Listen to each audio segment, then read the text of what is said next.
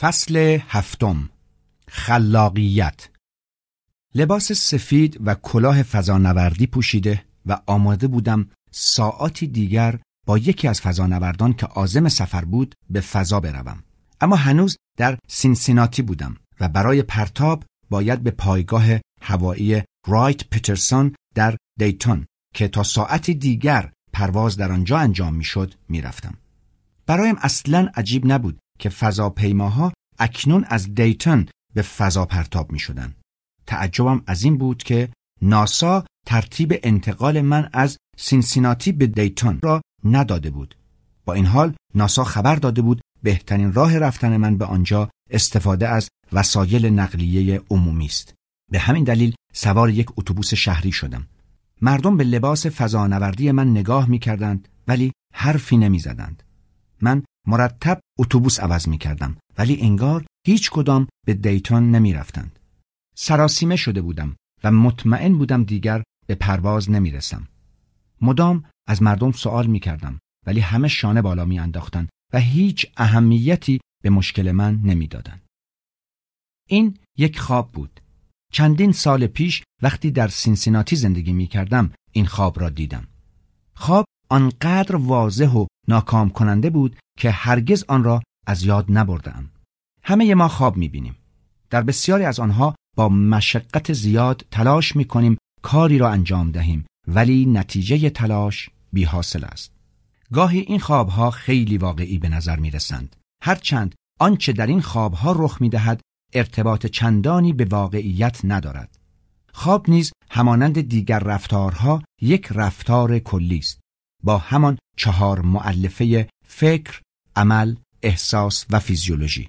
از این رو باید آنها را رفتار خواب دیدن نامید و چون درون ما رخ می‌دهد آنچه می‌بینیم معلفه فکری آن رفتار کلی است.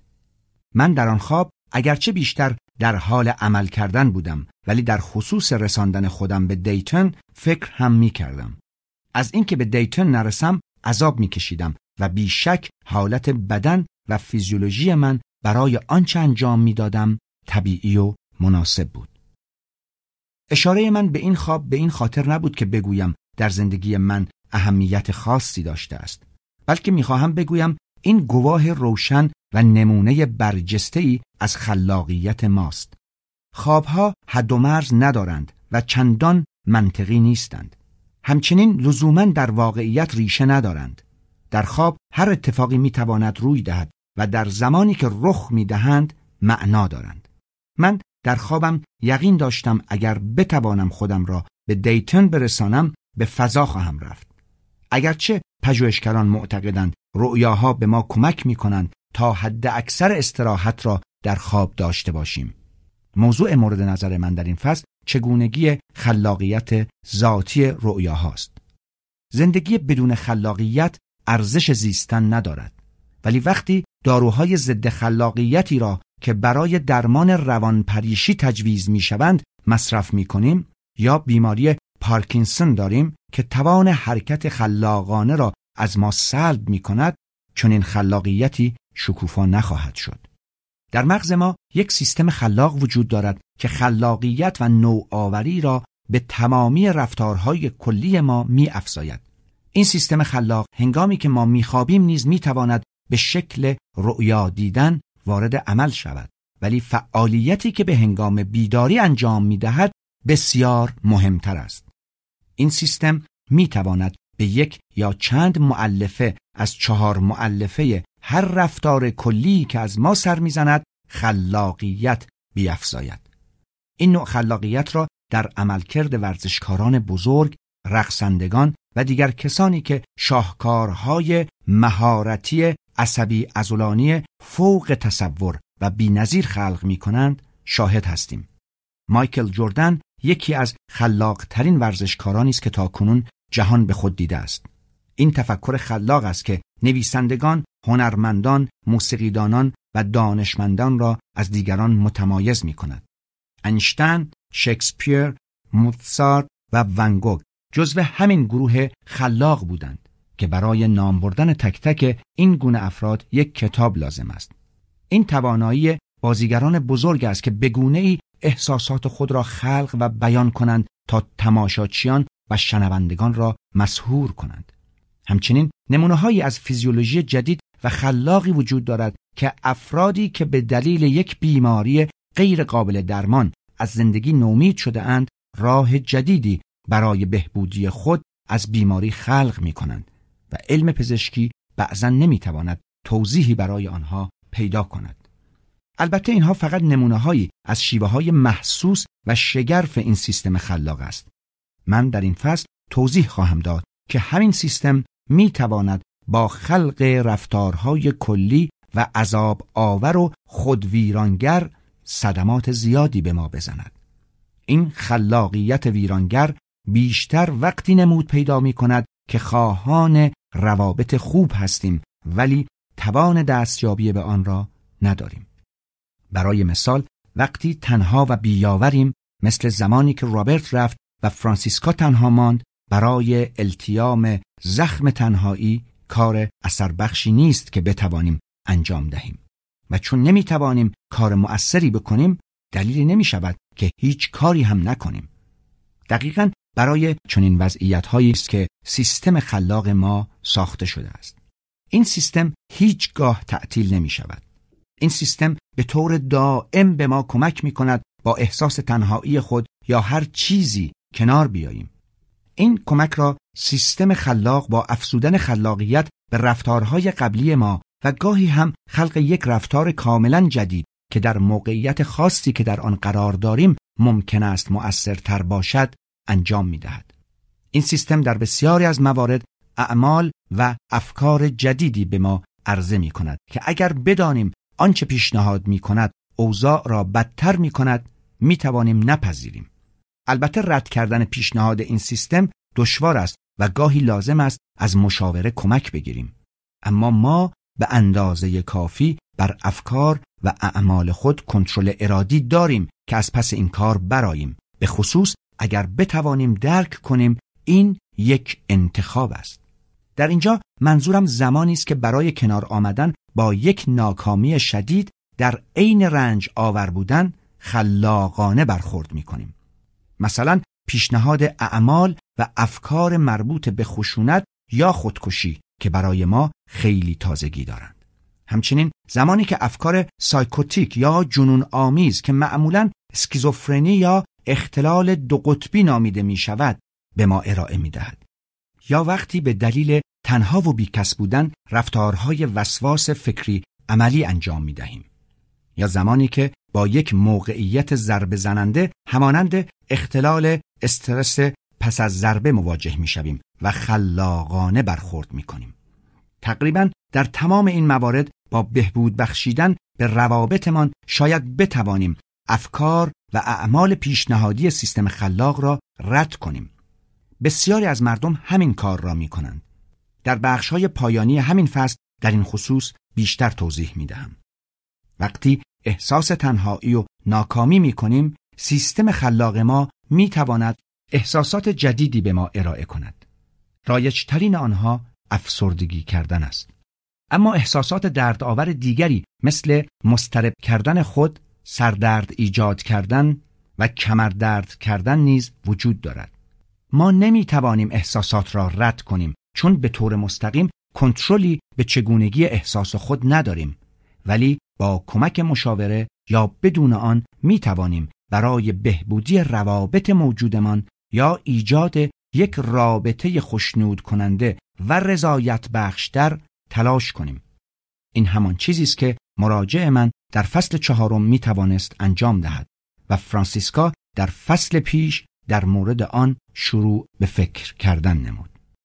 وقتی سیستم خلاق ما یک فیزیولوژی و حالت بدنی جدید ولی تخریبگر پیشنهاد می کند نمی توانیم پیشنهاد را رد کنیم تا وقتی ندانیم بهبود روابطمان می تواند این فرایند را کند یا متوقف کند ممکن است به شدت لطمه بخوریم یکی از رایجترین نمونه های این فیزیولوژی تخریبگر بیماری های سیستم ایمنی خودکار بدن مثل آرتریت روماتوید یا روماتیسم مفاصل است این فرایند بسیار مخرب و پیچیده است ولی من هنوز بر این باورم که می توانیم به انتخابی دست بزنیم که اوضاع را بهبود بخشد. برای توصیف این فرایند عنوان کلی بیماری های روانتنی را استفاده می کنیم.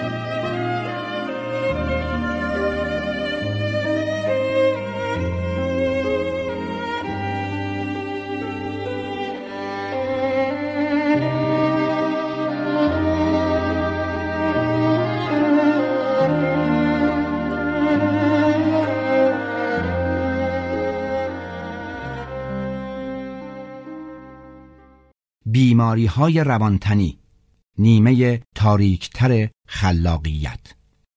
هیچ راهی وجود ندارد تا پیش بینی کنیم بیماری های روانتنی چه موقع روی می دهند یا چقدر باید کنترل خود را بر زندگی از دست بدهیم تا این بیماری ها رخ بدهند.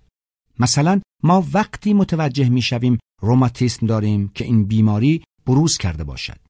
ولی اگر آنچه در اینجا توضیح می دهم درست باشد خودمان به تنهایی یا در فرایند یک مشاوره خوب می توانیم با یافتن شاخص اولیه بدانیم اسیر یک خلاقیت مخرب شده ایم یا نه.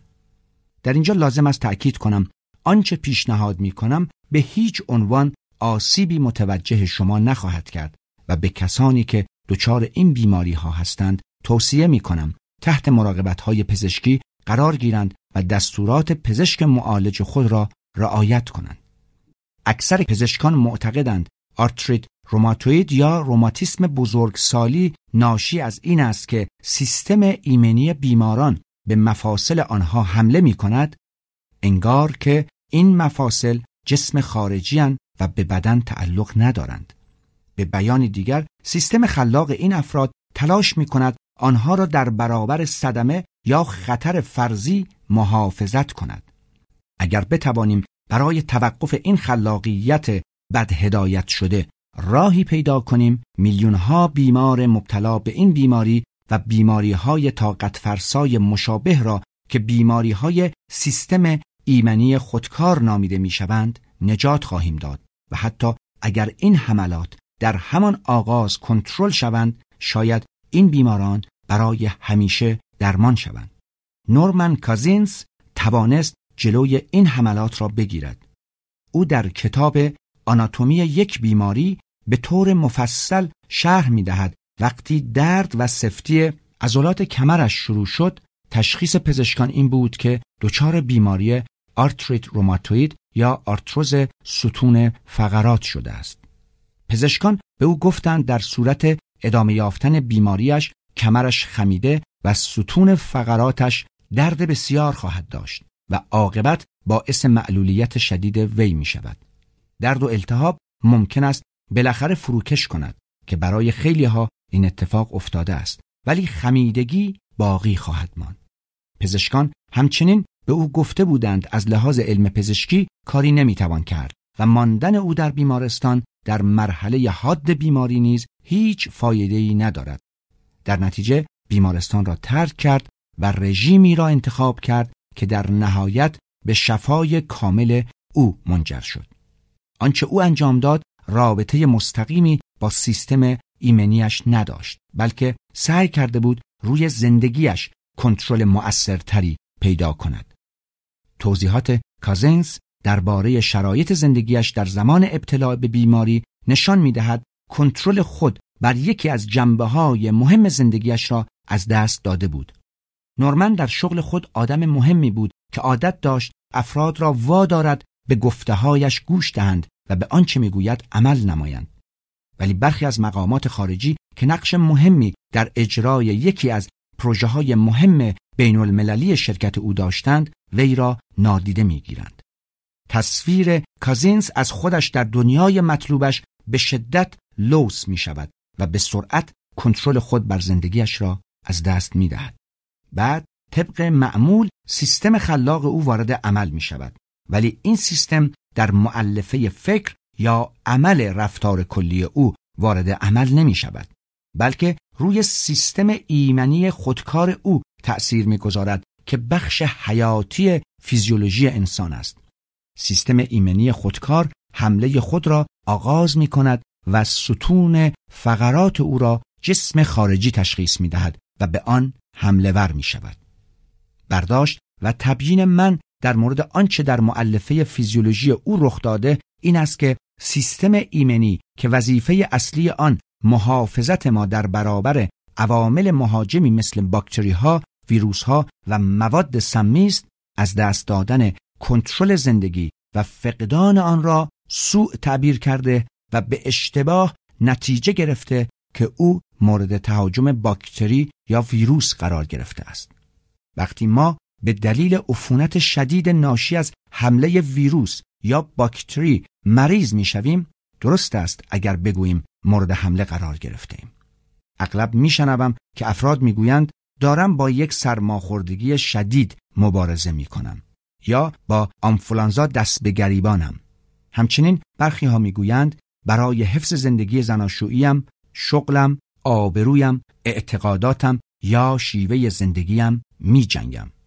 از آنجا که این نوع طرز تفکر رایج است پس تعجب آور نخواهد بود اگر استنباط کنیم آنچه از ذهن کازینس میگذشت از این قرار بود که من باید بر این بیتفاوتی که آنها نسبت به نظرات و ایده های من نشان می‌دهند غلبه کنم من آن را نوعی حمله به کار مهمی می‌بینم که تلاش داشتم انجام بدهم. از آنجا که سیستم ایمنی یا سیستم دفاعی بدن فقط فیزیولوژی فکر را می‌خواند و درباره روانشناسی آن فکر یا هر فکر دیگری چیزی نمی‌داند ممکن است فیزیولوژی این فکر که من مورد حمله قرار گرفتم را با فیزیولوژی یک حمله واقعی باکتریایی اشتباه گرفته باشد. مطمئنا این احتمال وجود دارد که سیستم ایمنی با این فکر در حالت آماده باش قرار گیرد و برای شکار میکروب هایی که اصلا وجود خارجی ندارند دست به کار شود.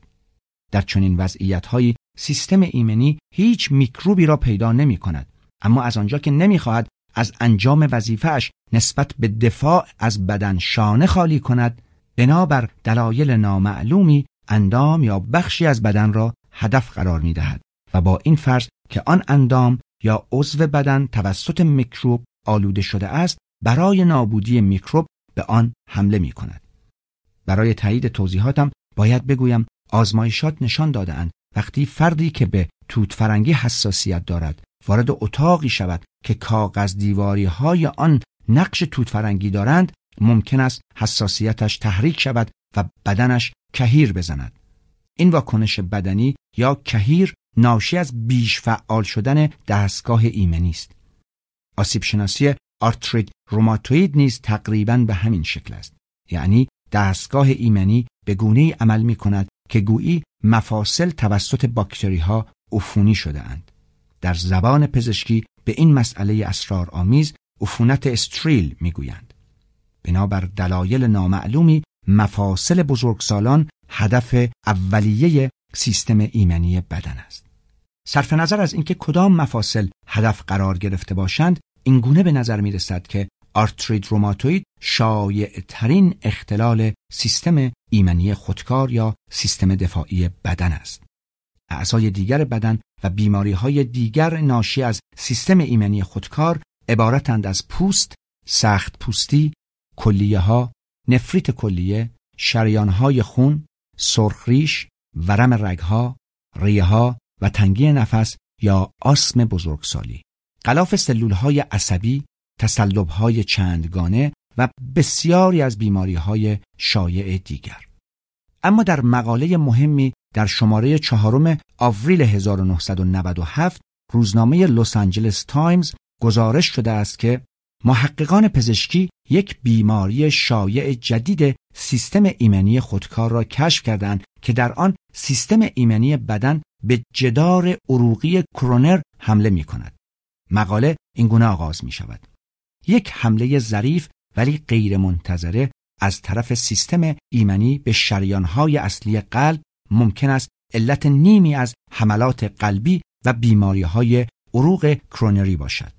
این موضوع همچنین می تواند علت تأثیر آسپرین بر جلوگیری از حملات قلبی را نیز توضیح دهد. دکتر والند فاستر از مرکز پزشکی مونت سینا واقع در نیویورک در پایان این مقاله چنین اظهار نظر می کند. این گونه ورمها می تواند به دلیل انباشت مقادیر بسیار کم کلسترول در دیواره رگهای خونی ایجاد شود. اما نتیجه ای که من از این مقاله و اظهار نظر دکتر فاستر می‌گیرم این است که سیستم ایمنی بدن ممکن است کلسترول موجود در جدار رگهای قلب را که در مردان مسن متداول و تقریبا طبیعی است به اشتباه یک جسم خارجی تعبیر کند. این شاهد محکمی است برای گروه کوچکی از متخصصان از جمله خود من که برای سالها در خصوص این نوع بیماری ها اظهار نظر کرده ایم. من در فصل مربوط به خلاقیت کتاب دیگرم با عنوان با تئوری انتخاب مدیریت زندگی خود را به طور مؤثر در اختیار بگیرید اینگونه نوشتم. وقتی سیستم قلبی و عروقی برای سالها تحت فشار و تنیده باشد، عبور و مرور و گردش خون در رگها باعث سایش و فرسودگی دیواره سرخ رگ می شود. در نتیجه لکه های سختی بر روی دیواره ایجاد می شود. این لکه های سخت موجب می شوند عناصر انعقادی خون که در مسیر رگها در گردشند به این لکه های سخت گیر کنند و لخته های کوچکی را در این محل تشکیل دهند. سیستم ایمنی متوجه این لخته ها که در حالت عادی نباید در آنجا باشند می شود و به ناگهان به دلیلی که ما هنوز نمی‌دانیم به طور جنون آمیزی فعال می شود و به آن لخته به عنوان یک جسم خارجی حمله می کند. این کار به سرعت باعث التهاب لخته شده و التهاب لخته را بزرگتر می کند. درست مثل پوسته‌ای که روی زخم را می‌گیرد و باعث بزرگتر شدن زخم می شود. با گذشت زمان لخته بزرگتر و بزرگتر می شود تا اینکه جلوی جریان خون را در سرخ رگ می گیرد. آنچه فاستر مقدار کم کلسترول می نامد می تواند بخشی از این لکه های سخت باشد که من در اینجا توضیح دادم. آنچه اکنون توضیح می دهم همان فرایند معروف التهاب است که شامل ازدیاد عناصر انعقادی خون است. کسانی که دچار بیماری قلبی هستند به طور مرتب داروهای ضد انعقاد خون مثل کومادین مصرف می کنند تا گردش عناصر انعقادی خون را کاهش دهند. در سالهای اخیر آسپرین که یک داروی ضد التهاب است به برنامه دارویی این بیماران افزوده شده است. همانطور که می‌بینید سالهاست من درباره نقشی که این خلاقیت خود تخریبگر ممکن است در بیماری عروق کرونری ایفا کند فکر کردم.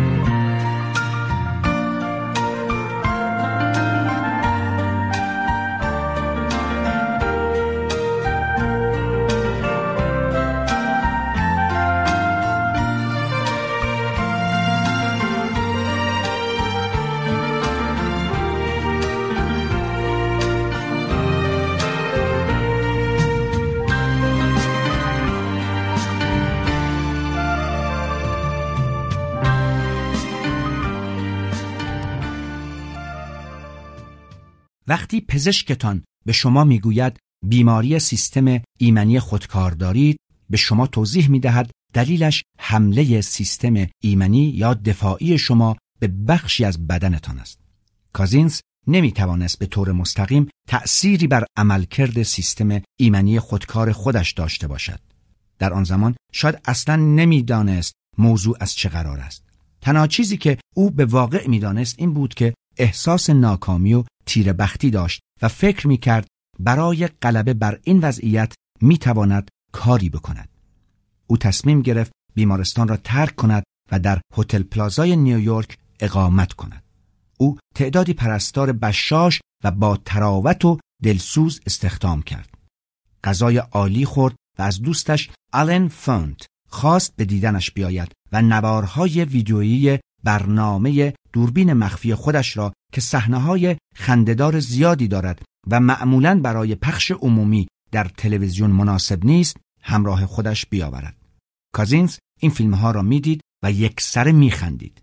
ترکیب تغذیه خوب، پرستاران مشفق و سرزنده، دوستان خوب و خنده زیاد متقاعدش کرد و این احساس را به او داد که با عدم توجه چند خارجی به او که خیلی هم با آنها آشنایی نداشته و جدی نگرفتن او دنیا به آخر نمی رسد.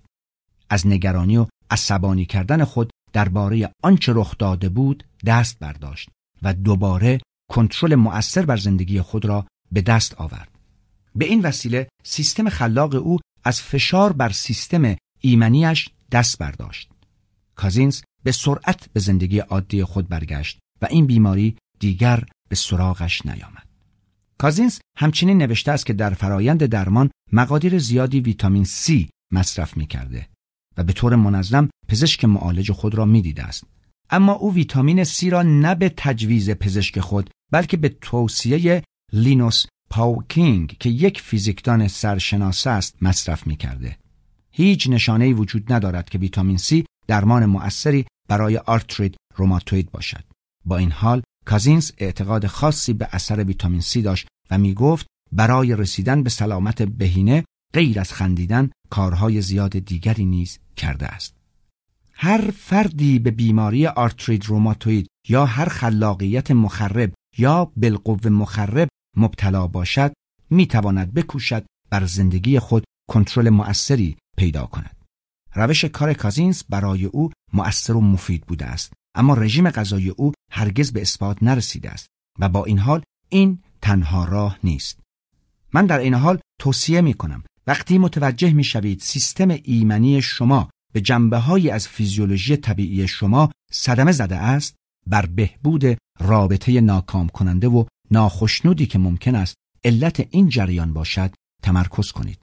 این کار ساده به نظر می رسد ولی اکثر کسانی که بیماری روانتنی دارند حتی به انجام کارهای کازینس هم اعتقادی ندارند چه برسد به اینکه نزد مشاوری بروند که تئوری انتخاب می‌داند و ممکن است کار آنها را آسان و سریع تر کند بیماران غالبا دچار این خطای منطقی می‌شوند که روی نشانه های بیماری خود متمرکز می‌شوند و تصور می کنند هیچ کاری از دستشان بر نمی آید.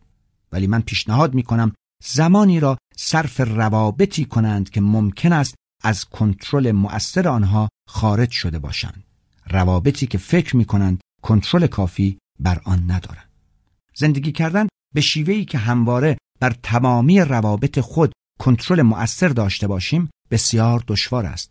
البته زمانی که چند رابطه رضایت بخش داشته باشیم کنترل داشتن بر تمامی روابط اهمیت چندانی ندارد اما وقتی بیمار می‌شوید بسیار خوب خواهد بود اگر روابط خود را بررسی و بازنگری کنید ممکن است برخی از این روابط آزاردهنده تر از آنی باشند که حتی بخواهید بپذیرید.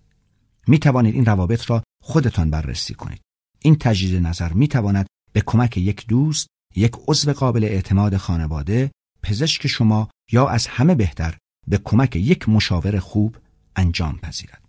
برای نشان دادن آنچه یک مشاور خوب می‌تواند انجام دهد دوست دارم مهیج ترین رویدادی را که به عنوان یک روانپزشک درگیر آن بودم با شما در میان بگذارم واقعه در سال 1956 اتفاق افتاد زمانی که رزیدنت بخش بیماری های روانتنی بیمارستان خدمات درمانی مجروحان جنگی در غرب لس آنجلس بودم. مرد چهل ساله ده سال بود از تنگی نفس شدید رنج می بود. تمام داروهای موجود را تجویز کرده بودند بی آنکه فایده ای داشته باشد. ریههایش زخم و به شدت مسدود شده بود. گویی دستگاه ایمنی بدنش به نایجه هایش حمله کرده بود. این مرد به سختی نفس می‌کشید. حرف زدن برایش دشوار شده بود و برای آنکه در حمله های مکرر آسمی زنده بماند هفته یکی دو بار از ماسک اکسیژن استفاده می‌کرد. رزیدنتی که برای معاینه او مرا فراخوانده بود به من گفت شرایطش ناامید کننده است و امیدی به زنده ماندنش نیست. ولی اگر دوست دارم می توانم ببینم آیا می توانم به او کمکی بکنم یا نه. می توانستم معاینهش کنم. رابطه انسانی این مرد تقریبا در حد صفر بود. او با برادرش در شغل خشکشویی مشغول بودند. اما چون نمی توانست خوب کار کند کاسبی خوبی نداشتند. از پذیرش او در بیمارستان شش هفته میگذشت و کارکنان بیمارستان مطمئن نبودند بتوانند برای ترخیص شدن از بیمارستان آمادهش کنند. او به سختی حرف می‌زد ولی من صبور بودم و گفتم با وجود مشکل بودن کار مصممم با او مشاوره کنم. برای مدت چند هفته و تقریبا هر روز او را دیدم و به تدریج با او آشنا شدم. مرتب می گفت کار ما فایده ای ندارد. می گفت به مراقبت های پزشکی بهتری نیاز دارد نه به روان پزشک. اما من پافشاری کردم و کار با او را رها نکردم. در جلسات مشاوره چند بار دچار حمله آسم شد طوری که نمی توانست نفس بکشد و با ایما و اشاره از من می‌خواست اجازه دهم به بخش خودش برود. اما به او گفتم اگر چه نمی‌تواند حرف بزند اما این زمان با هم بودن ماست و تا زمانی که وقت جلسه تمام نشده نمی‌تواند به بخش برگردد. کم کم وضعیت بهتری پیدا کرد. و من امیدوارتر شدم اما یک بار دچار حمله شدیدی شد که مجبور شدم از کارکنان مسئول دستگاه تنفس و اکسیژن بخواهم به کمکش بیایند و سپس او را به تختش برگردانند بر این باور بودم که برای دوری جستن از من و اجتناب از صحبت کردن درباره وضعیت کنونیش حمله آسمی را انتخاب می کند. تصمیم گرفتم دفعه بعد حتی زیر دستگاه اکسیژن هم مشاوره را ادامه دهم.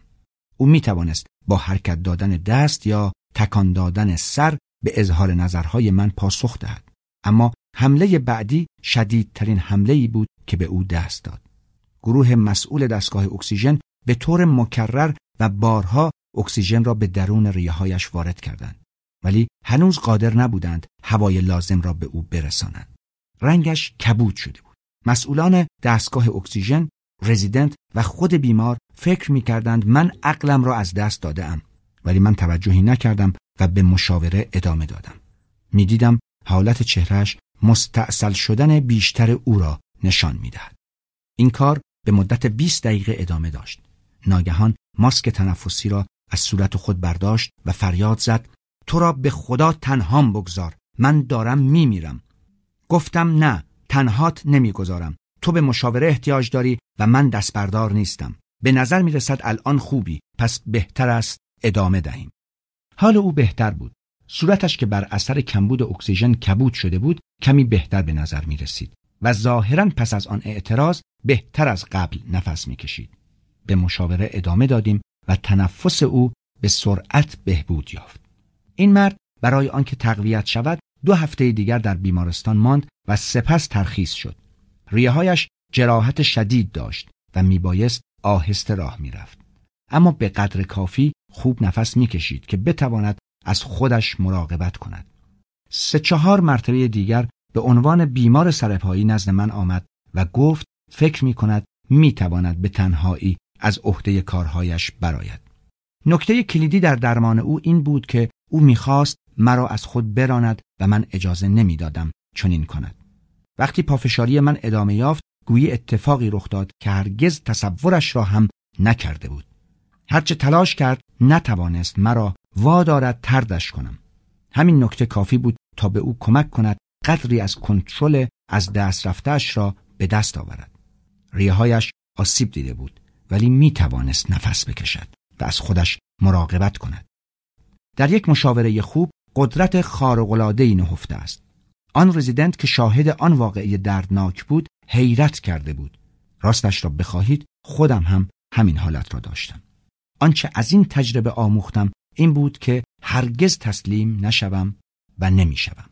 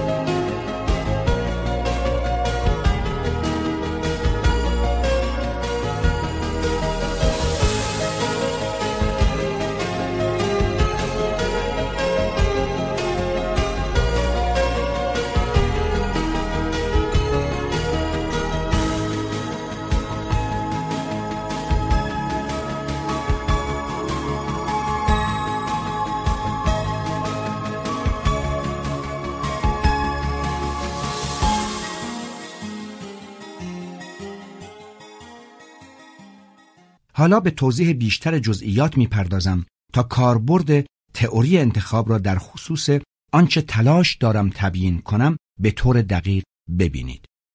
در اینجا دوباره می‌خواهم تذکر بدم اگر پیشنهادهای من حتی مفید نباشند مطمئنا ضرری هم ندارد. به کارگیری آن هم به اینکه شما به آن عمل کنید یا پرداخت هزینه چند ماه مشاوره را بپردازید می‌تواند رایگان یا کم هزینه باشد. برای به کارگیری توصیه های من چند ماه مشاوره کافی است. به ویژه اگر در این مشاوره تئوری انتخاب آموزش داده شود. چرا که تئوری انتخاب توضیح می دهد که زیربنای احتمالی مشکل چیست و مراجع برای بهتر کنار آمدن با آن در آینده چه کار می تواند بکند. وقتی در روابط خود با یک ناکامی بزرگ روبرو می شویم همانطور که نورمن کازینز یا بیمار آسمی من و فرانسیسکا روبرو شدند نمی‌دانیم برای کاهش ناکامی چه کار کنیم. از این رو در حافظه خود به دنبال رفتارهایی می گردیم که در گذشته تا حدودی ما را آرام می کرده است. تقریبا در تمام موارد فورا افسردگی کردن را پیدا می کنیم. چرا که این رفتار آشنایی است که از کودکی آموخته ایم. من مطمئن هستم کازینز و بیمار آسمی نیز همانند فرانسیسکا وقتی کنترل زندگی خود را از دست رفته می‌دیدند ابتدا به شدت خود را افسرده می کردند. اما افسرده کردن خود رفتار مؤثری نیست بلکه باعث آزردگی و زمینگیر شدن ما می شود. با وجود این افسردگی به سه دلیل هنوز بیش از چیزهای دیگر ما را آرام می کند. نخست اینکه افسردگی کردن و تمام دیگر رفتارهای نشانهای مانند آرتروز باعث بازداری خشم شدید می شود که در صورت رها شدن اوضاع را بدتر خواهد کرد. دوم اینکه این رفتارها در بردارنده نوعی درخواست جدی برای کمک است و در موارد بسیاری مشاوره خوب می تواند بسیار مؤثر و مفید واقع شود. وقتی با بیماری سیستم ایمنی خودکار روبرو هستیم به دنبال پزشکی می رویم تا با او گفتگو و مشاوره کنیم یا اینکه مشاوری را به ما معرفی کند. سوم اینکه این رفتارها باعث می شود به سراغ کارهایی که می ترسیم در آن شکست بخوریم نرویم. افسردگی کردن یا مریض کردن خود آسانتر از پیدا کردن یک کار جدید یا ایجاد یک رابطه جدید است. به ویژه اگر تجربه ترد شدن و چشیدن طعم تلخ ترد شدگی را نیز داشته باشیم که اکثر ما کم و بیش چنین تجربه هایی داشته ایم. اگرچه افسرده کردن خود تا حدودی به ما احساس کنترل می دهد ولی هزینه سنگینی به نام احساس فلاکت و بدبختی در پی دارد. حتی زمانی که خود را افسرده می کنیم احساس بدبختی و ناکامی ما را وادار می کند به دنبال رفتارهای بهتر بگردیم. حتی زمانی که به ظاهر نشان می دهیم آنچه اتفاق افتاده را پذیرفته ایم در واقع هنوز آن را نپذیرفته ایم. پذیرفتن یک ناکامی بزرگ مثل داشتن یک رابطه ناخشنود بدون درگیر شدن سیستم خلاق ما در ژنهای ما جایی ندارد. البته سیستم خلاق ما گاهی اوقات ممکن است به راه حل مؤثری دست نیابد بلکه راهی را پیدا کند که از لحاظ روانی و جسمی بسیار زیانبارتر از افسردگی کردن است. به طور کلی هدف تمام فعالیت های این سیستم تلاش برای یافتن یک رفتار کلی جدید است که بتواند تا حدودی مشکل را حل کند. به هر حال بسیاری از کسانی که نمی توانند کنترل مؤثر خود بر زندگی را به دست آورند یا به دلایل گوناگون از رها کردن رابطه ناخشنود خود سر باز می‌زنند انتخاب می کنند که برای بقیه عمر به افسرده کردن خود بپردازند. البته معمولا متداول است که این گونه افراد نشانه های بیماری دیگری را نیز از خود بروز دهند. ولی اغلب بیماری های مانند آرتروز ممکن است به اندازه کافی به آنها احساس کنترل بر زندگیشان را بدهد که دیگر لازم نباشد افسردگی کردن را انتخاب کنند. آرتروز برای دو خانم که برای مشاوره به من مراجعه کرده بودند چنین اثری داشت. آرتروز چیز ملموسی برای دست و پنجه نرم کردن به آنها داده بود که می توانستند در مورد آن کاری بکنند.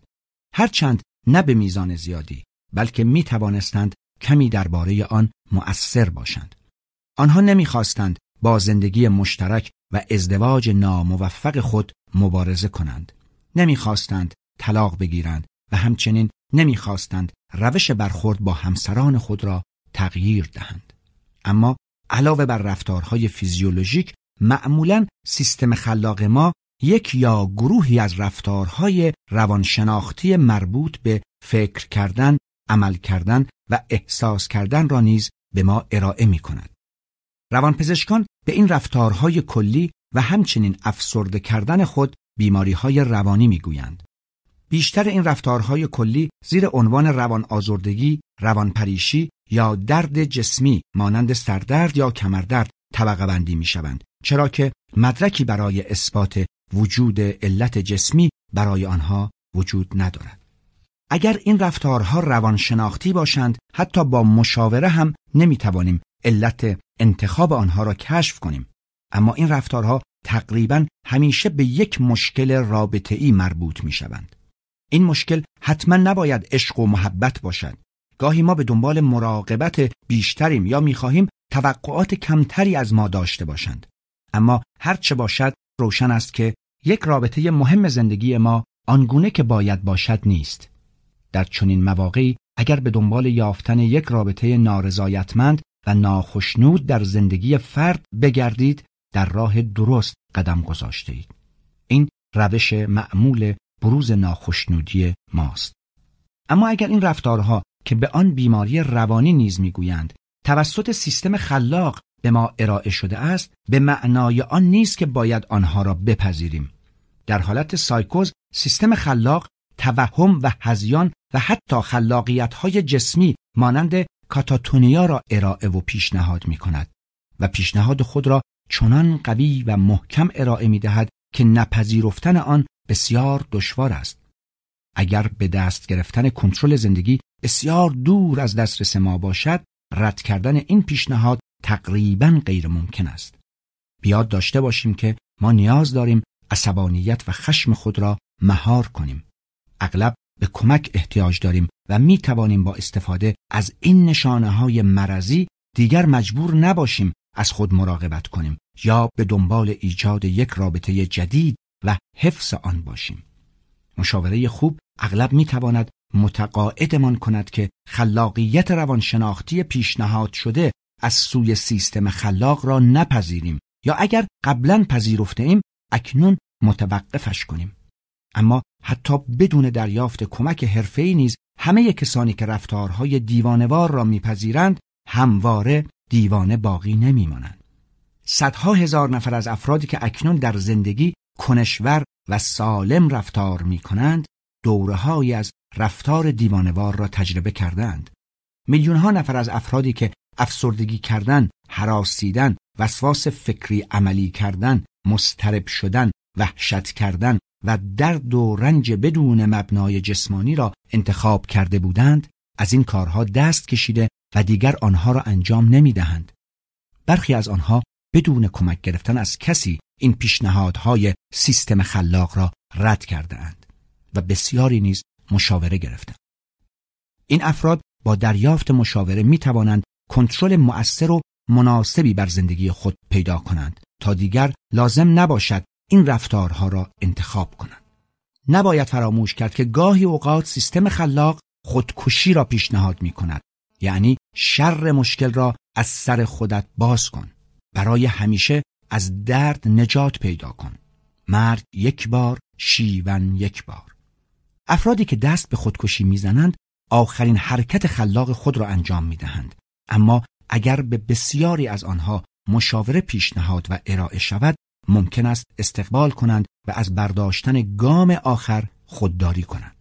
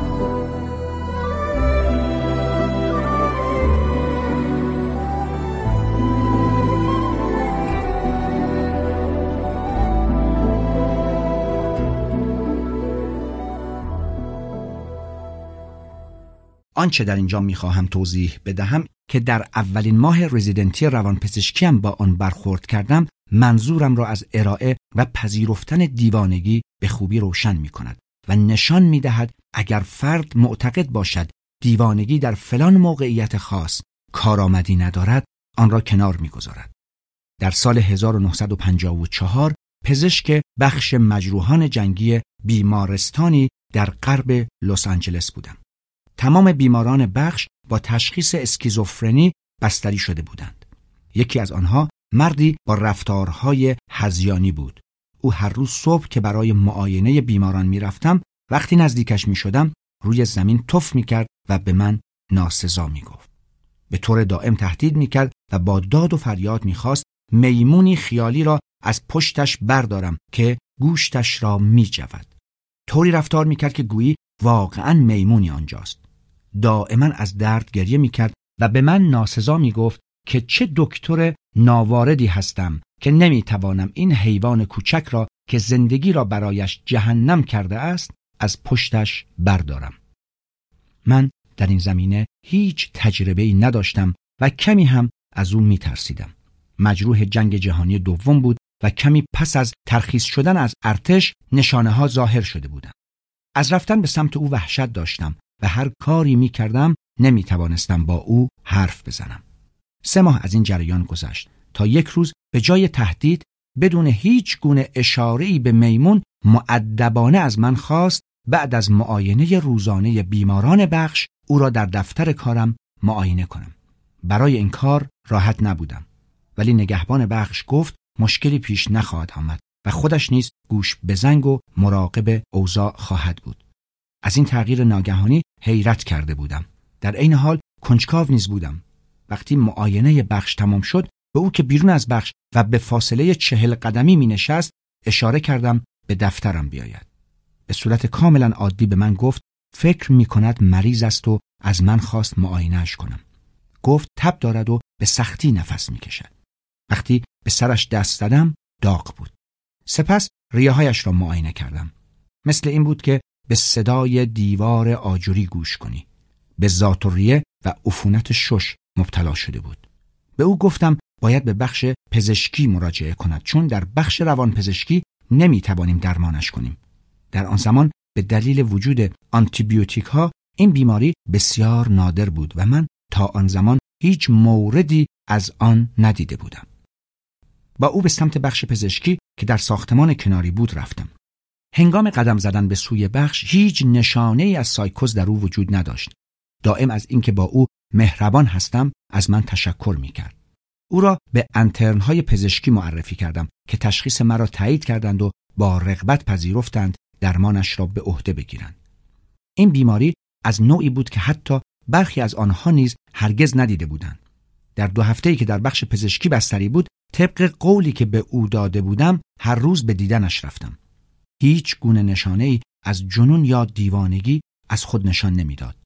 سختتر از همه این بود که بتوانم رزیدنت های بخش پزشکی را متقاعد کنم او دیوانه است و در واقع دشوارترین بیماری که تاکنون داشتم و اینکه لازم است در بخش روانپزشکی مورد درمان قرار گیرد. نه تنها هرگز نتوانستم متقاعدشان کنم کلی هم سر به سرم میگذاشتند که چرا بیهوده یک انسان سالم را در بیمارستان نگه داشتم. اگر در آن زمان دانش امروزم را داشتم می توانستم به این بیمار کمک زیادی بکنم. چون می دیدم ظرفیت و توانایی دارد دیوانگی خود را کنار بگذارد. اما آن زمان من و دیگران نمی‌دانستیم چه باید بکنیم. به تدریج میمون دوباره پدیدار شد و تمام نشانه های بیماری دیگرش نیز بازگشتند. با وجود این هر وقت برای سرکشی و معاینه به بخش می‌رفتم با من معدبانه و از روی نزاکت رفتار می‌کرد و دائما به من می‌گفت در بخش پزشکی چقدر خوب به او رسیدگی کردند. هنوز هم در مورد میمون با من حرف می‌زد ولی دیگر مرا ناوارد و بیلیاقت نمی‌دانست و برای رهایی از درد آن سرزنشم نمی‌کرد. سعی کردم با او کار کنم ولی واقعا نمی‌دانستم باید چه کار کنم. فکر می کنم مرا در دنیای مطلوب خود جای داده بود و اگر امروز او را می دیدم می توانستم با او خیلی بهتر کار کنم. بر این باورم که او درست بر اساس سیستم خلاقش حرف می‌زد و عمل می کرد. همانطور که اکثر روان پریشان بدحال نیز چنین می کنند. اما او توانست چند هفته‌ای که در بخش پزشکی بستری بود سیستم خلاقش را خاموش کند. من حدس می‌زنم زنده ماندن برای او مهمتر از هر موضوع دیگری بود که به خاطرش سایکوز را انتخاب کرده بود. بعد از اینکه مشکل ذات و ریش درمان شد انتخاب کرد که به جای کنار آمدن با مسئله و حل مشکل دوباره به دنیای دیوانگی رجوع کند.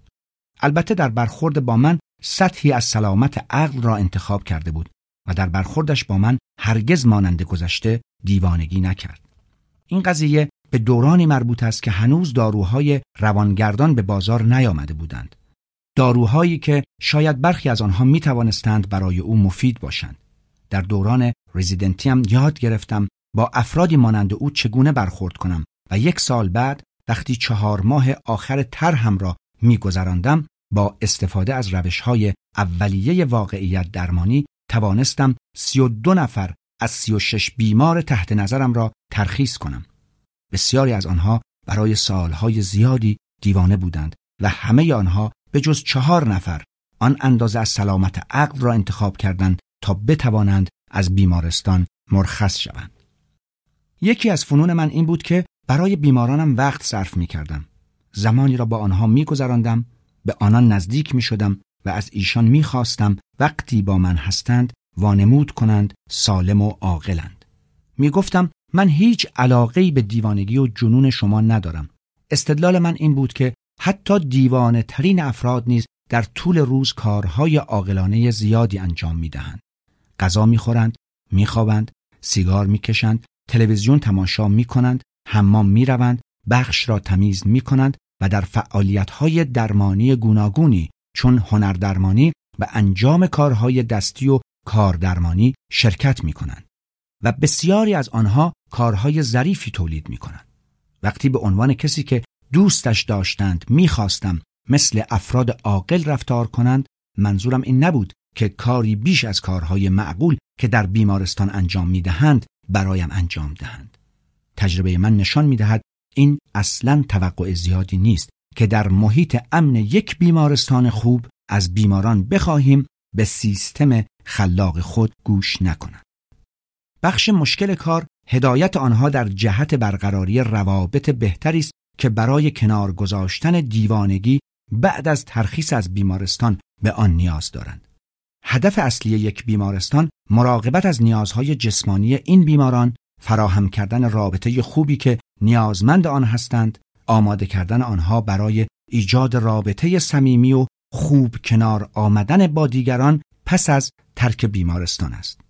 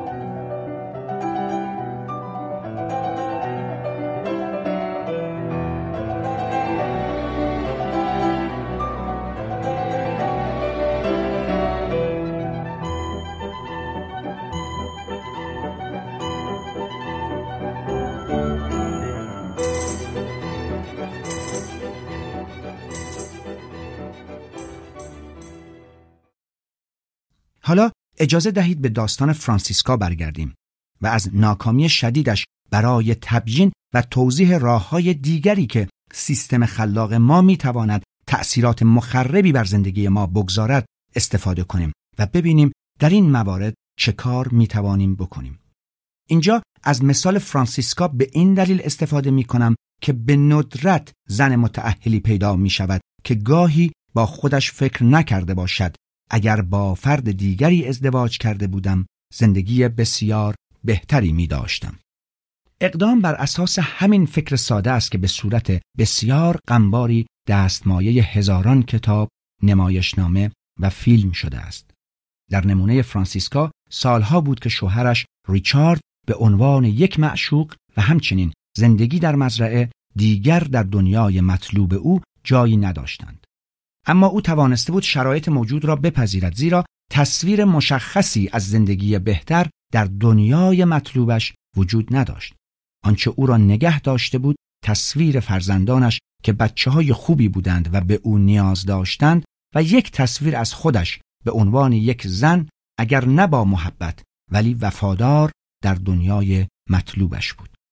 او با ناخشنودی و عدم رضایت خود از ریچارد و زندگی در مزرعه از طریق افسرده کردن خفیف و بلند مدت خود کنار آمده بود.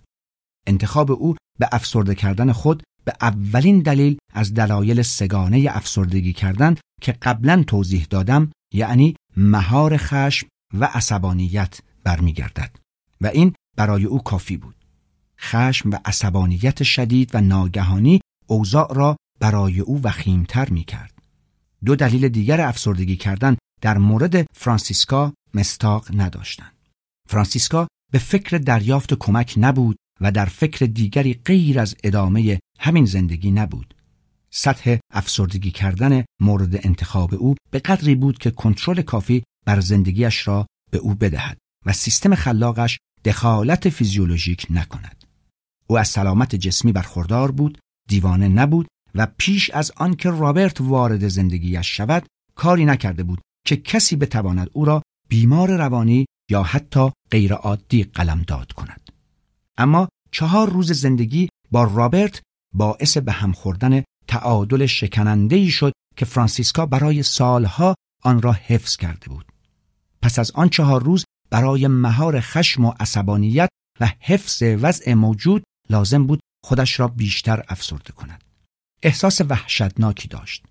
نمی توانست در مزرعه کار کند یا اگر هم می کرد بازدهی بسیار کمی داشت. نگران بود که شاید دیگر نتواند به زندگی با ریچارد حتی به همان حالت گذشته ادامه دهد. حالا تصویر رضایتمند و خوشنود کننده با رابرت را در دنیای مطلوب خود داشت. تصویری که با دو تصویر مراقبت از فرزندانم و زن وفادار بودن که سالها آنها را حفظ کرده بود به شدت مقایرت داشت. فرانسیسکا دچار تعارض شده بود. یعنی بزرگترین ناکامی که ما می توانیم از آن رنج ببریم. چرا که راه حل خوبی برای آن وجود ندارد. هر راهی که می‌رفت چه به سمت ریچارد و چه به سوی رابرت هر دو راه به احساس فلاکت و بدبختی ختم شد. او برای اینکه حتی فکر دست زدن به انتخاب را هم نکند تلاش می‌کرد خودش را به شدت افسرده کند. او به این نتیجه رسیده بود که زندگی کردن با رابرت یک تصویر غیر ممکن است. او می گفت در چنین شرایطی نمی‌تواند خانوادهش را رها کند و این کار را هم نکرد. تمام انرژیش صرف تلاش برای افسرده کردن خود می‌شد به طوری که او را زمینگیر کرده بود. او در مورد احساسات خود و اینکه نمی‌توانست مانند گذشته در مزرعه کار کند کمک می‌خواست. در جلسه اول گفت اگر بتوانم به او کمک کنم که به افسردگی کردن خفیف یعنی زندگی مانند قورباغه که برای سالها انتخاب کرده بود برگردد خوشنود و راضی خواهد بود. مشکل اینجاست که دنیای مطلوب تشخیص نمی دهد برآورده سازی تصاویری که در آن قرار می دهیم ممکن یا غیر ممکن است. اگر تصویر در دنیای مطلوبمان باشد می خواهیم آن را در دنیای واقعی هرچه سریعتر به دست آوریم.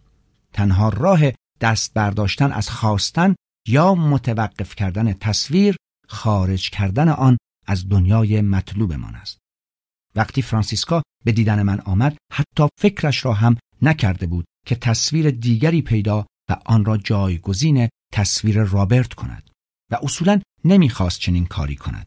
تنها تصویری که در دنیای مطلوبش داشت فقط رابرت بود نه هیچ چیز یا هیچ فرد دیگر اما چون می‌دانست دستیابی به آنچه می‌خواست ناممکن بود با این غیر ممکن به صورت خلاقانه کنار آمده بود.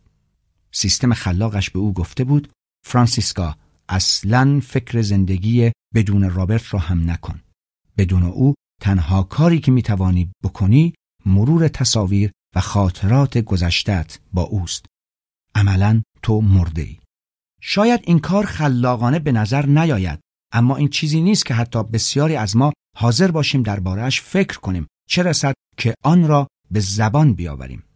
اگر مرگ یعنی اینکه دیگر هیچ کاری نکنیم و هیچ احساسی نداشته باشیم وقتی اولین بار به دیدن من آمد این همان چیزی بود که تلاش می‌کرد به دست آورد. در فرایند مشاوره تمایل داشتم به سمت تصویر دیگری هدایتش کنم. البته نه یک تصویر جنسی یا عشقی بلکه تصویری که بخشی از آنچه را که می‌خواست برایش فراهم کند. یک زندگی اجتماعی بیرون از مزرعه که در آن از مقداری قدرت برخوردار باشد. مردم به حرفش گوش کنند و برای حرفها و کارهایش احترام قائل شوند. به اعتقاد من اگر می توانست از چنین زندگی برخوردار شود و از آن لذت ببرد سرانجام می توانست تصویر رابرت را رها کند یا با آن تصویر بهتر از این زندگی کند. اینکه آیا چنین خواهد شد یا خیر فقط گذشت زمان نشان خواهد داد. من فقط او را برای چند جلسه دیدم. در کتاب جیمز والر فرانسیسکا به دنبال مشاوره نمی رود. او با انتخاب افسردگی با زندگیش کنار می آید و بدین ترتیب خشم خود را چنان کنترل می کند که بتواند مادر و همسر معقولی باقی بماند. خاطر نویسی و یادداشت‌های روزانهش به او کمک می کند زندگی کنونی خود را بپذیرد.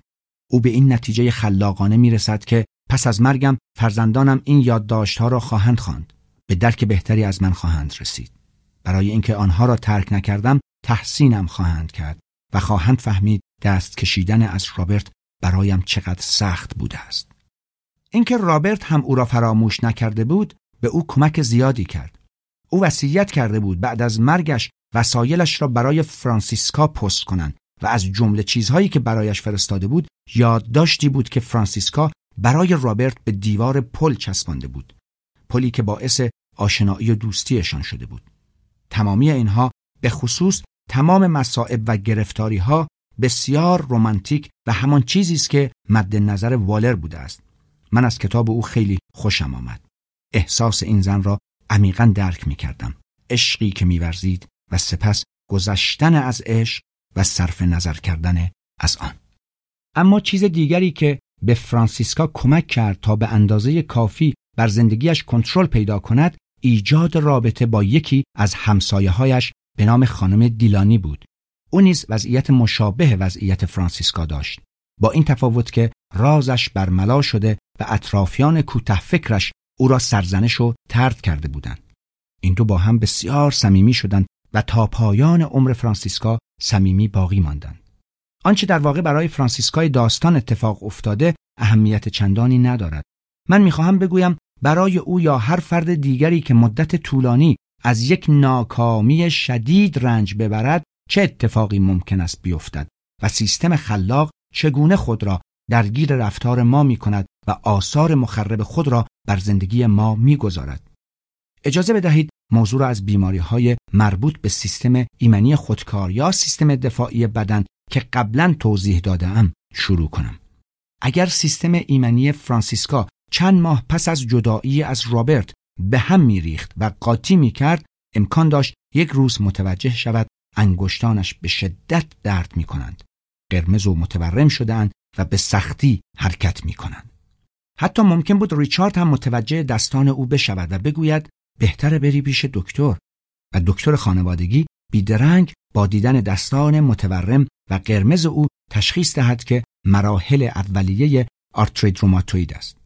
او فرانسیسکا را برای آزمایش خون و رادیوگرافی میفرستد و متوجه می شود که آزمایش ها رسوب گذاری در بدن او را نشان می دهند.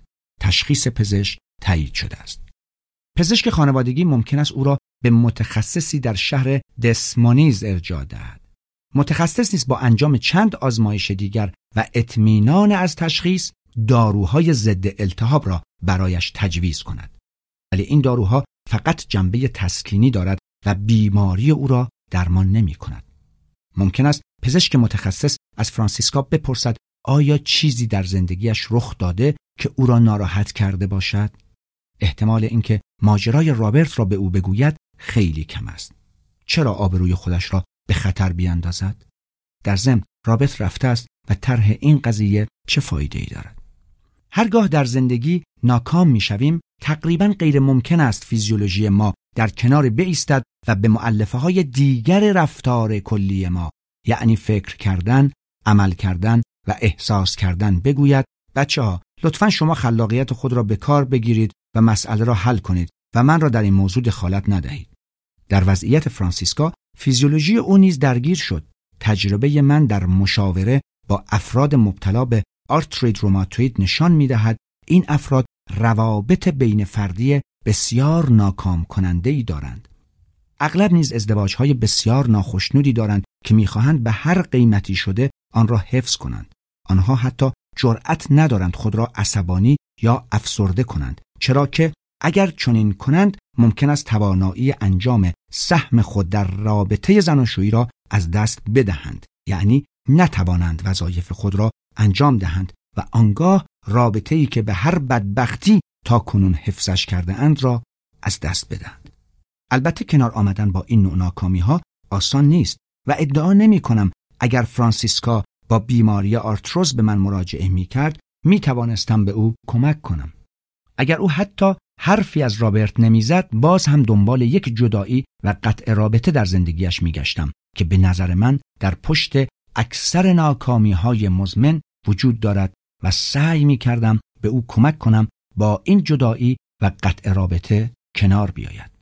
اگر می توانست به شیوه مطلوب تری ناکامیش را حل و فصل کند همچنان که با دریافت مشاوره این کار را آغاز کرده بود می توانست از وخیمتر شدن آرتروز جلوگیری کند و حتی رو به بهبودی برود و شاید هم آرتروزش کاملا برطرف شود اگر بتوانید از تئوری انتخاب برای بهبودی یا قطع روابط نامطلوب خود استفاده کنید فرصت مناسبی برای کمک به خود در اختیار خواهید داشت احتمال روانپریش شدن فرانسیسکا بسیار کم بود چون هم قادر بود روابط مطلوبی با دیگران برقرار کند و هم می توانست از خود و خانوادهش مراقبت کند.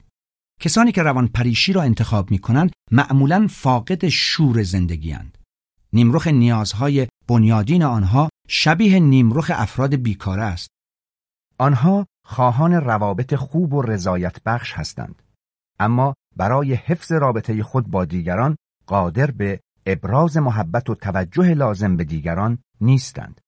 این را از روی تجربه فراوانم با افرادی می‌گویم که برای کنار آمدن با زندگی ناخشنود خود روانپریشی یا سایکوز را انتخاب کردند.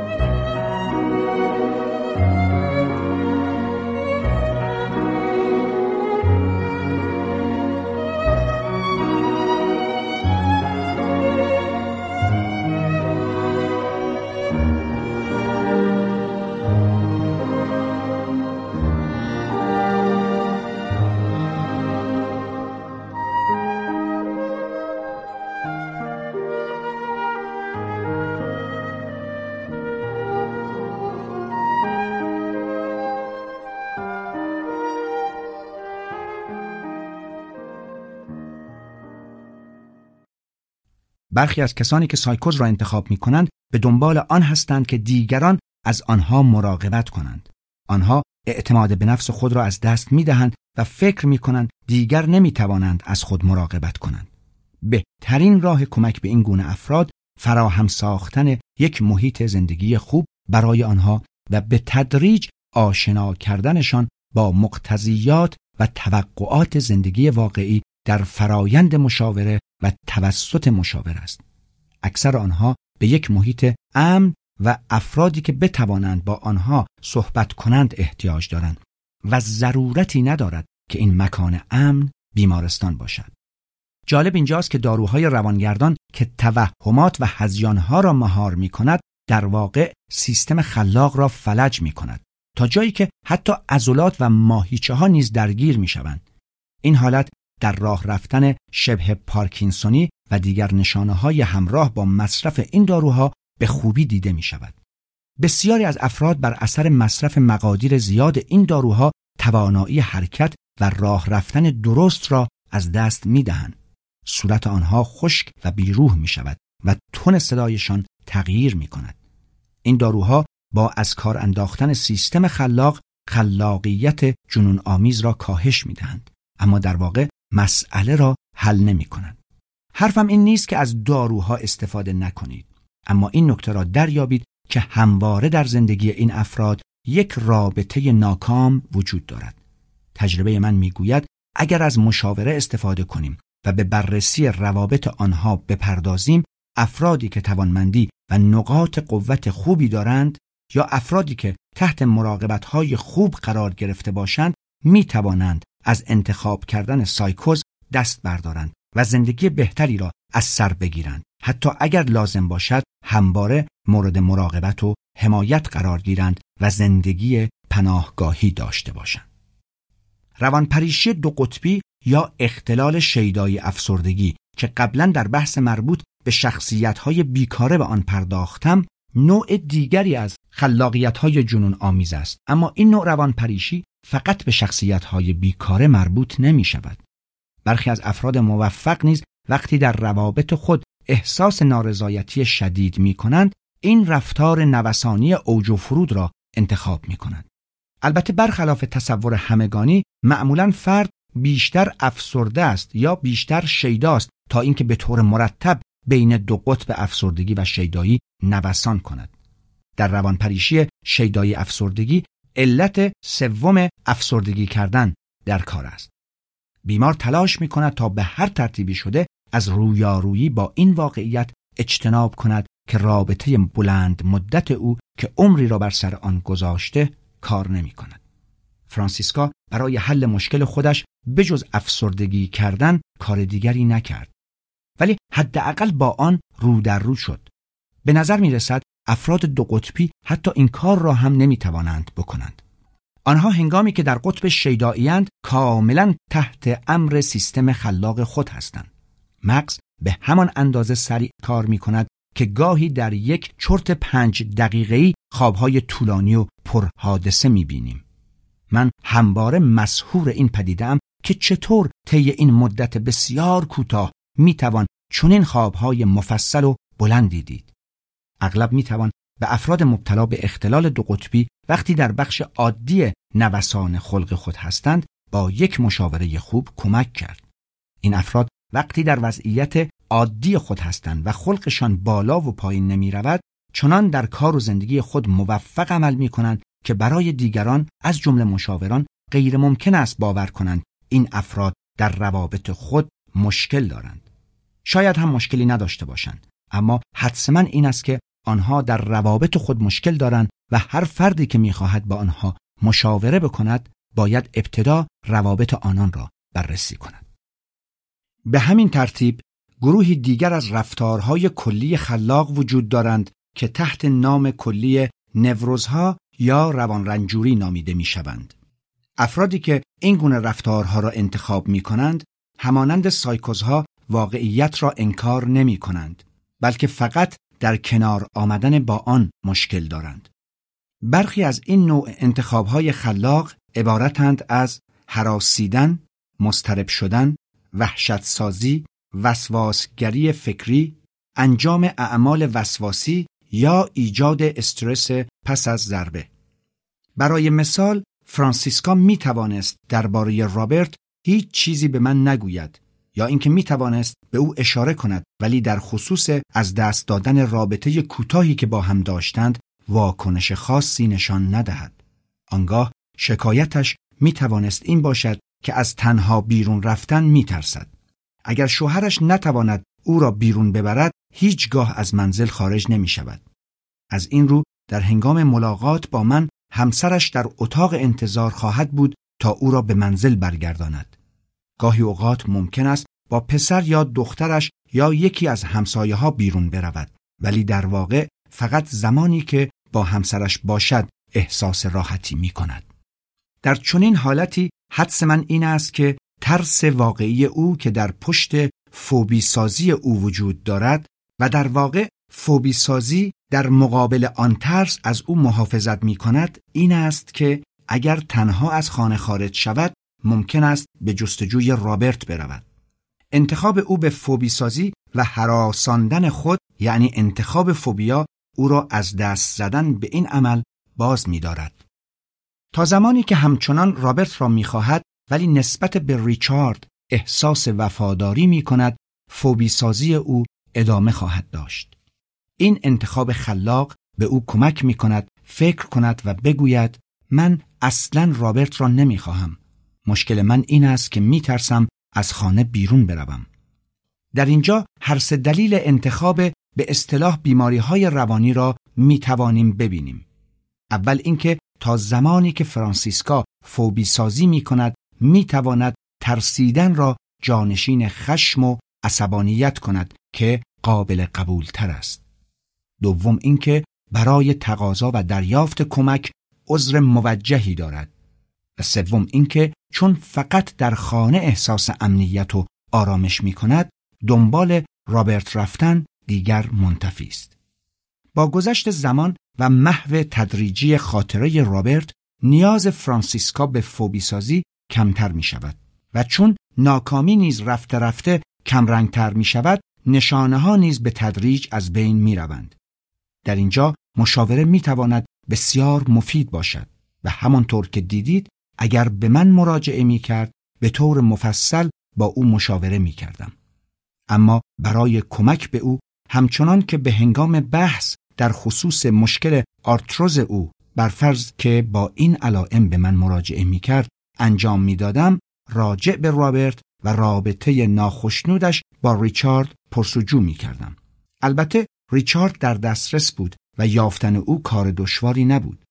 برای اینکه به او کمک کنم تا از خانه بیرون برود و انزوا و تنهاییش را کاهش دهد متقاعدش می کردم که بپذیرد رابرت رفته است و با پذیرش این واقعیت دیگر دلیلی برای حراسیدن و فوبی سازی وجود ندارد.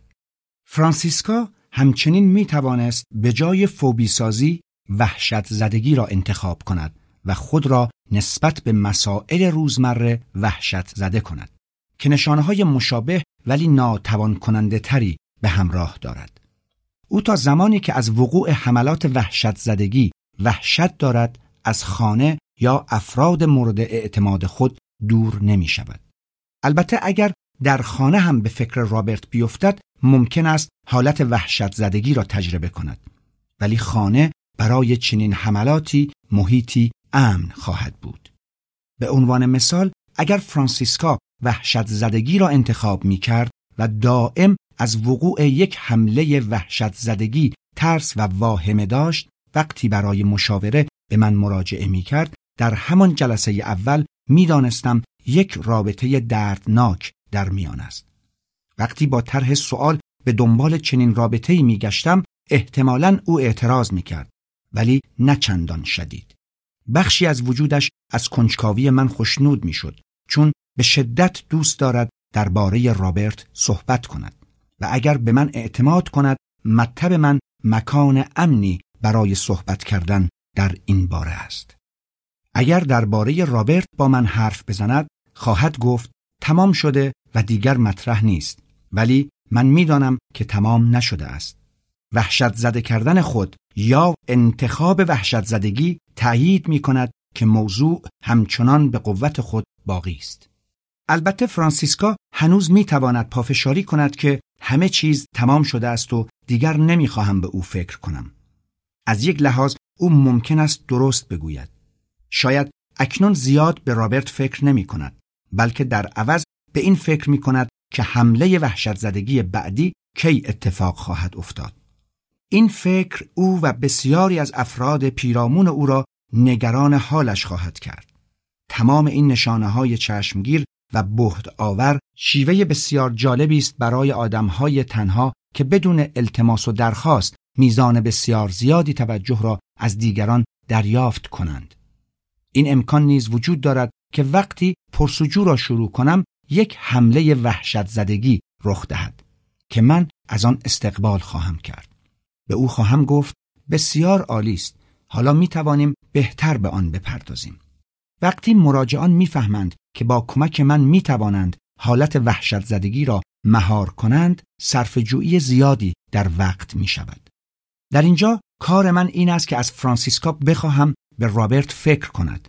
البته نه برای آنکه احساس ناراحتی و فلاکت کند بلکه برای آنکه بفهمد می تواند بدون او نیز به یک سبک زندگی رضایت بخش دست یابد. درباره آخرین حمله وحشت زدگیش به طور مفصل با او صحبت خواهم کرد و توضیح خواهم داد به هنگام وقوع حمله در واقع چه اتفاقی رخ داده است. او وقتی در خیابان یک زن همسن سال خودش را می‌بیند که دست در دست مردش راه می رود ممکن است دچار حمله وحشت زدگی شود چرا که دوباره به یاد رابطهش با رابرت می افتد. ممکن است از او بخواهم به رابرت فکر کند و اگر می تواند انتخاب کند که در حضور من دچار حمله وحشت زدگی شود. شاید نتواند این کار را انجام دهد اما این گفته من می تواند باعث شود که از این پس انتخاب حمله وحشت زدگی برایش بسیار مشکل تر شود چرا که حالا تا حدودی می‌داند که موضوع انتخاب کردن حمله مطرح است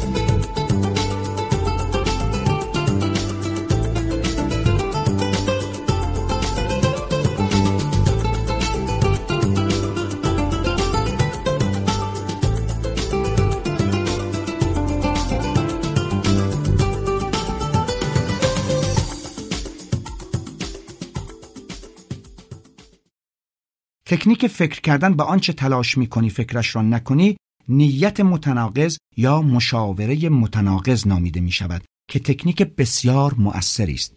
انجام درست این تکنیک نیازمند مقداری تجربه است و کسی که در این خصوص تجربه ای ندارد نباید خود آن را به کار گیرد. موضوع اصلی تئوری انتخاب دست زدن به انتخابهای بهتر است. ولی قبل از آنکه بتوانیم انتخابهای خوبی بکنیم باید دلیل انتخابهای بد خود را بفهمیم. من کمتر کسی را دیده که بتواند مانند فرانسیسکا در مدت چهار روز تا این حد شیفته کسی بشود. از این رو در مشاوره ام با پیشنهاد پیدا کردن کار راهی را برای پیدا کردن احساس تعلق اگر نه عشق پیش پایش گذاشتم. فرانسیسکا همچنین می توانست وسواس فکری عملی را انتخاب کند و مدام بگوید مریض است و دارد می میرد یا بگوید شوهرش مریض است و می‌خواهد بمیرد. همچنین می توانست وسواسگری عملی بکند و دائما دستانش را بشوید و به طور دردناکی ترس از کسافت و میکروب در خودش ایجاد کند. وسواس فکری عملی نیز می تواند جلوی فکر کردن او به رابرت را بگیرد. افرادی که دست شستن وسواسی را انتخاب می کنند غالبا احساس گناهکاری می کنند و فرانسیسکا هم مطمئنا آن اندازه احساس گناهکاری دارد که این رفتار را انتخاب کند. در چنین شرایطی فرایند مشاوره همانند مشاوره برای مشکل فوبی سازی و حراساندن خود است. اختلال استرس پس از ضربه یکی دیگر از تشخیص هایی است که در دنیای کنترل بیرونی مطرح است. جایی که غالبا برای افراد این گونه فکر کردن عادی است که بگویند من قربانی عوامل بیرونی هستم که هیچ گونه کنترلی بر آن ندارم. افراد مبتلا به اختلال استرس پس از ضربه معمولا بعد از یک مجروحیت دردناک و غیر منتظره یا سانحه و اتفاقی هولناک چنان دچار آسیب دیدگی و ضربه می شوند که نمی توانند با واقعه کنار بیایند و نیاز دارند مشاوره دریافت کنند. علائم و نشانه های آن می تواند جسمی باشد مثل سردرد، گردندرد، کمردرد یا ناتوانایی هایی مثل راه نرفتن یا نشانه های روانشناختی مانند ترس و استراب شدید که باعث می شود فرد توان کار کردن را از دست بدهد. فاجعه بزرگی چون زلزله می تواند علت تاریخی این وضعیت باشد. نگرانی جدی من این است که به طور فراگیری این فرض نادرست رواج پیدا کرده است که افراد مبتلا به این مشکل بدون دریافت کمک و مداخله متخصصان نمی توانند با این مشکل کنار بیایند. در حال حاضر این فرض چنان رایج شده است که یک سیستم مخصوص مراقبت از ضربه روانی و استرس پس از سانحه به وجود آمده است. اعضای این سیستم را دکترها، وکلا و درمانگرانی تشکیل می دهند که به واسطه نفع مالی که در پشت قضیه وجود دارد می‌خواهند دنیا را متقاعد کنند که هر کسی دچار چنین مشکل و ضربه ای شد به کمک نیاز دارد و برای رنجی که می‌برد باید قرامت دریافت کند. اگرچه ممکن است نیت آنها خیر باشد و افراد آسیب دیده نیز در واقع درد و رنج را تجربه کنند اما این کار می تواند برخی از آنها را متقاعد کند تا رنج و عذاب همیشگی را انتخاب کنند. اشتباه این فرض و تشخیص اختلال استرس پس از ضربه این است که هزاران نفر دیگر هستند که در معرض ضربه های شدید روانی قرار می گیرند ولی به خوبی خود را جمع و جور می کنند و با آن کنار می آیند. آنها به این دلیل چنین رفتار می کنند که روابط خوبی دارند و باور دارند در زندگی خود کار ارزشمندی انجام می دهند و می خواهند هرچه سریعتر برگردند و آن را دنبال کنند. افرادی که بعد از ضربه های روانی در حدی ناتوان می شوند که دیگر نمی توانند زندگی را دوباره شروع کنند معمولا روابط غنی و محکمی ندارند و در زندگی خود کار ارزشمندی انجام نمی دهند که بخواهند دوباره آن را پی بگیرند. برای این افراد که به لحاظ جسمی آسیبی ندیده اند انتخاب ناتوانسازی خود پس از یک ضربه روانی با این طرز تلقی پذیرفته شده همگانی که همه ما توسط عوامل بیرونی کنترل می‌شویم حمایت و تقویت می شود و بهانه خوبی برای فرار از بیکفایتی شخصی افرادی می شود که خوب با مسائل کنار نمی آیند. احتمال دریافت قرامت از بیمه به آنها کمک می کند باور کنند از کار افتاده و معلولند. من نگران آنم که پولی که به عنوان قرامت و برای جبران خسارت به این گونه افراد داده می شود از حق افرادی باشد که به واقع جراحت و آسیب عینی و آشکار دارند. من هم برای این معما پاسخ و راه حلی نمی شناسم. اما فکر می کنم در جامعه مبتنی بر تئوری انتخاب این گونه مسائل کمتر اتفاق می افتد. هرچه بیشتر به مردم بیاموزیم که می توانند با آنچه در زندگیشان رخ می دهد کنار بیایند همه ما وضعیت بهتری خواهیم داشت. البته دوست ندارم آدمی بیره و فاقد شفقت و نوع دوستی به نظر بیایم. از این رو من هرگز به افراد نمی‌گویم تمام نشانه های درد و رنج یا علائم خود تخریبگر را خودشان انتخاب می کنند. به آنها کمک می کنم به انتخابها و روابط بهتر و مؤثرتری دست بزنند و تا اندازه‌ای تئوری انتخاب را به آنها آموزش می دهم. مراجعان تقریبا در تمام موارد از روش و نتیجه درمان من راضی و خشنودند و وقتی راه های بهتری برای کنترل بر زندگی خود پیدا می کنند مشتاقانه تمایل دارند تا نشانه ها یا باورهای مربوط به بیماری را کنار بگذارند. به نظر من این شفقت و مهربانی نیست که با افراد غمگین و ناشاد صرف نظر از اینکه چه اتفاقی برایشان رخ داده است به عنوان آدمهای عاجز، ناامید، درمانده و بیکفایت رفتار کنیم. مهربانی و دلسوزی یعنی ایمان به حقیقت، واقعیت و اینکه مردم می توانند حقیقت را دریابند، بپذیرند، با آن کنار بیایند و در جهت نفع خود از آن استفاده کنند. مهربانی حقیقی آن است که مردم را یاری کنیم تا به خودشان کمک کنند. بر اساس تجربه من کمک به مردم برای آنکه بتوانند مشکلات روانشناختی خود را یک انتخاب ببینند یک آگاهی آزادی بخش است.